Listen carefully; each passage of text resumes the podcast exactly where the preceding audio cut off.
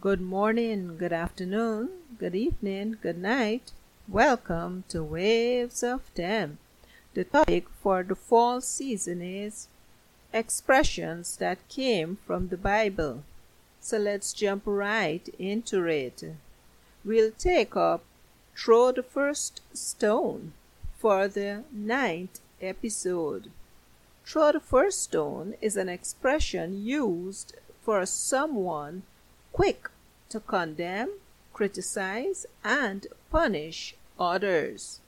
In John chapter 8 and verse 7 of the New King James Version of the Holy Bible, we read, So when they continued asking him, he raised himself up and said to them, He who is without sin among you, let him throw a stone at her first.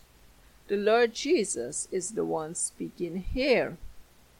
Whenever I come across this incident recorded in the Bible, I always wonder where is the man that this woman was caught in the very act of adultery with?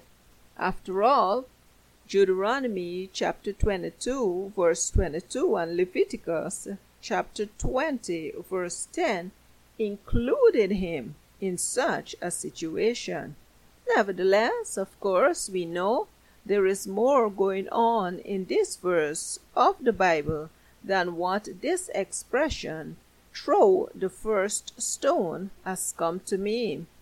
Nevertheless, this expression has come from the Bible. Thanks for listening, guys. Goodbye.